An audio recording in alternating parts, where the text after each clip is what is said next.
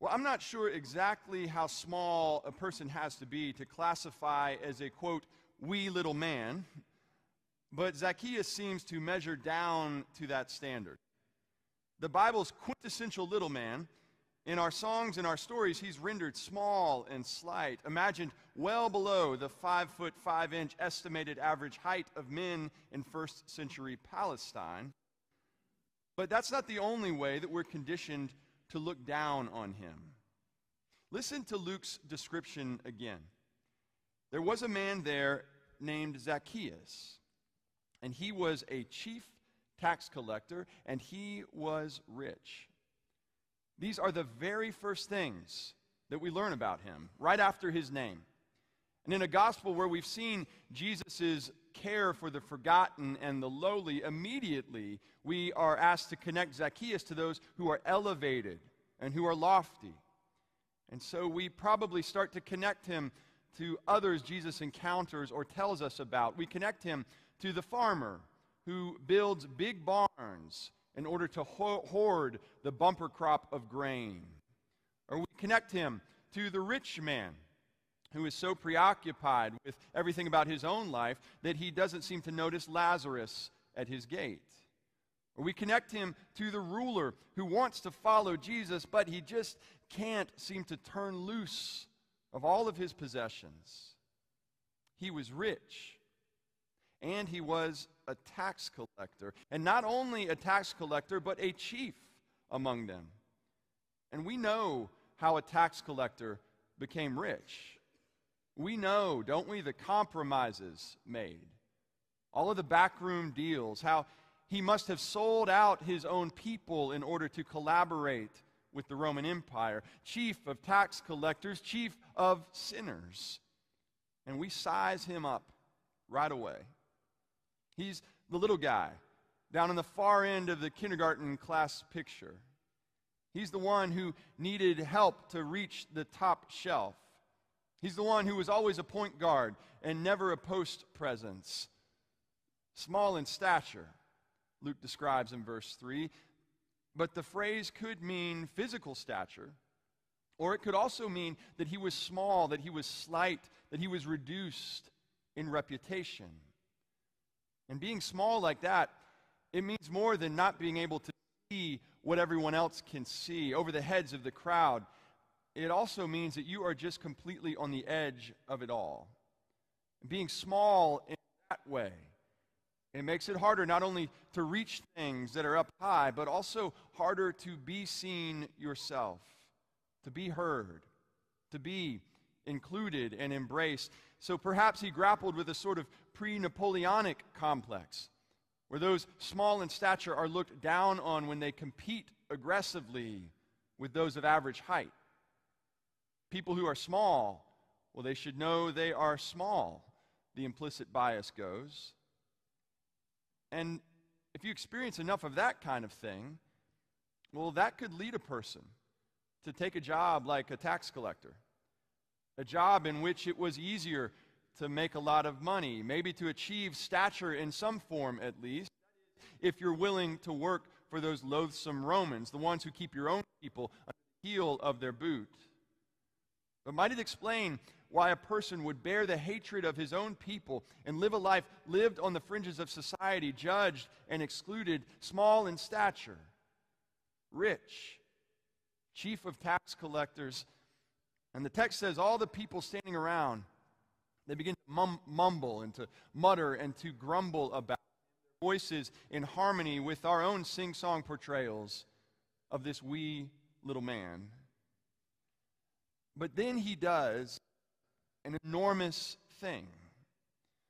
Zacchaeus is situated in Luke's gospel, right here in chapter 19, as the very last stop before Jesus reaches Jerusalem. This is the final scene of the pre passion ministry of Jesus. A stop through Jericho on the way to Jerusalem, in one last interaction before that final week, before that last time gathered with his disciples. This is the last friendship before Jesus lays down his life for all of his friends. As such, this story is meant to hold a large, a sweet place in our understanding of the ministry of Jesus and of the mercy of God. In some ways, in the person of Zacchaeus, we have a giant. We have this oversized summation of so much of what we have throughout. We read of Zacchaeus trying to see Jesus, and we remember the man born blind whom Jesus had just healed. We remember his proclamation that he has come to proclaim recovery of sight to those who are blind. We watch as Jesus looks up at Zacchaeus in his perch in the tree, and we think of all of those times that Jesus looks, how his eyes seem to work differently, how they seem to fixate on those whom others do not see, and how at one point he even looked and saw us. We hear that Zacchaeus is rich, and we remember all of those who have held their wealth tightly, finding it coiling back like a serpent to bite them on the hand. We hear that Zacchaeus is blocked by the crowd, and we remember the children kept back by the disciples, but recognized and drawn in by Jesus. We read of Zacchaeus' persistence in seeing Jesus. We hear him press his own case against the crowd, and we remember the widow who wouldn't give up until she was heard. And most of all, we watch as salvation comes to him as he emerges from his house, made new, changed, different. And we remember again the largest of truths that Jesus came to proclaim that through the power of Christ, you can become more than you ever knew you could be. Parker Palmer is a spiritual writer some of you know, and he describes an encounter that he had with one of his heroes and one of mine, the late Representative John Lewis. Lewis was one of what are sometimes called the Big Six leaders of the African American Civil Rights Movement. He was head of the Student Nonviolent, Co- Nonviolent Coordinating Committee, or SNCC, at age 24. He worked tirelessly for racial and economic justice for nearly half a century, including organizing the Mississippi Freedom Summer. And in March of 2011, Parker Palmer spent three days on a civil rights pilgrimage that was led by John Lewis. And they retraced steps. They went from Birmingham to Montgomery and then on to Selma. And then the sixth anniversary of Bloody Sunday. They recreated the march across Selma's Edmund Pettus Bridge with Lewis right up front, just as he had been in 1965. At that time, of course, people were resisting the movement with everything in their unlike the ways that some still do now in ways more subtle and polite. But to Representative Lewis and others, this was the coming of justice.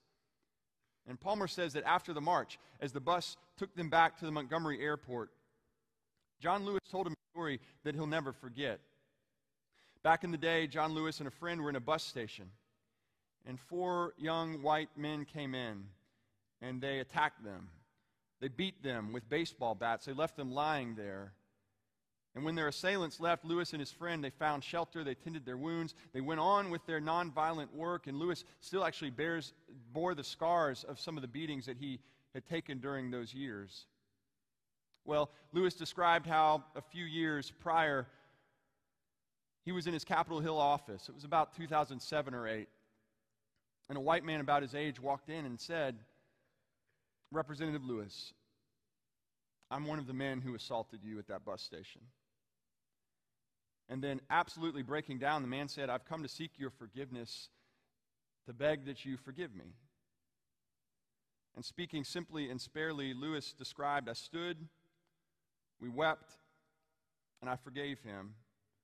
We sat down, we talked for over an hour, and Parker Palmer said that as the bus sped on through that murderous countryside, John Lewis leaned back and he gazed out the window. And then he said very softly, almost to himself, People can change. People can change. Remarkably merciful and graceful statement from a man who still bore scars. And an echo from the very home, the very table of Zacchaeus this Goliath in our tradition of the faith and the mercy that Jesus has been trying to model for us and to tell us about. This mercy that always reaches for people, that spans every gulf that we can imagine, that crosses every boundary that we can construct. This mercy that leads to repentance and also even to something more, to repair, to renewal. Dr. Kevin Cosby is an influential pastor in Louisville, Kentucky, also the president of Simmons College, and I once heard him talk about repentance and salvation.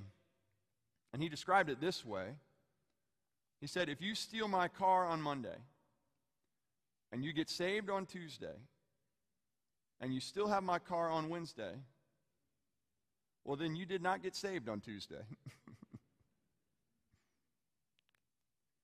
because forgiveness, repentance, salvation, it means not only something individual, it's always linked to the work of justice and righteousness in our world. It means that justice that Walter Brueggemann once described of finding out what belongs to whom, returning it to them. And so forgiveness is not a mere expression or a word, but it has to be linked to active practices of repentance, of return, of repair. In the cheap grace. Zacchaeus emerges from the house and he proclaims, Look, half of my possessions, Lord, I will give to the poor. And if I have defrauded anyone of anything, I will pay it back four times as much. Confessing that he will no longer go door to door trying to find his life, but instead will live by that truth that has been whispered to him, found by giving it away. The preacher and writer Lloyd C. Douglas this story and imagined it as a mirror. And he imagines this dialogue between Jesus and Zacchaeus. Zacchaeus, said the carpenter gently, what did you see? Well, good master, Zacchaeus said, I saw mirrored in your eyes the face of the Zacchaeus that I was meant to be. Jesus' voice cutting through all of our songs and our rhymes about this story with what might be the theme of the entire gospel, proclaimed in verse 10 that the Son of Man came to seek out and to save the lost. All of us. In other words, we can change. We can see ourselves as God in Christ can see us. We can become the people that Jesus imagines us becoming in dramatic and life altering and world changing ways. And yet, so often, we are content with average height. We're content to be just one among the crowd, and we settle for muttering or mumbling or grumbling along or reciting our well rehearsed songs. And it leaves us with such a small view, not only of this little man in our text today, but a small view of ourselves and an undersized understanding of the grace of the one who comes looking for each of us. Interestingly, if we read this story closely, it's not quite clear just who Luke is calling small. He was trying to see who Jesus was, but on account of the crowd, he could not because he was short in stature. Now, we infer who this is referencing based on the clues of this passage, but actually it's hard to tell whom he refers to. And in the Greek version of this story, it's even more confusing. And actually, interpreters throughout history have wanted to clarify is Zacchaeus being referred to as small, or is it Jesus? Now, of course, some ancient interpretations of this story scoff at the idea that Jesus could be the small person. Jesus would have had to have been tall and strong, with a compelling and loud voice, and with wavy hair, of course.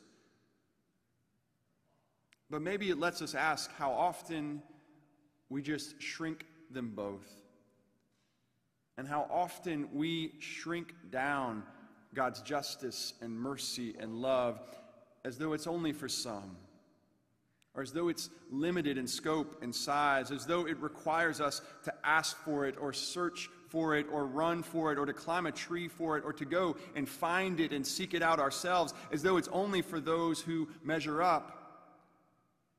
When remember what Jesus says in our passage today I have come to go and seek and find and save all of those who are lost. You see, Zacchaeus was not first and foremost a small man, he was before anything else a lost man. He was lost in a world where he was known only by what he did and what he had, obstructed from a view and an understanding of salvation. And I wonder how many of us have been there. I wonder how many of us are there, even now. Well, Zacchaeus climbed up a tree, but we don't have to do that. And that's because from the home of Zacchaeus in Jericho, Jesus goes straightway to Jerusalem. He goes straightway to all that is ahead. He goes to that table where he will share with his disciples about the love that will be left with them. He goes to that hill where he dies for each and for all and for this vision of a world as it can yet be. And he goes to the tomb from which he will come back, always come back to remind us again and again that he has found us. So that all of us might know a view that is unobstructed, an understanding of the possibilities that come through the mercy of God in Christ.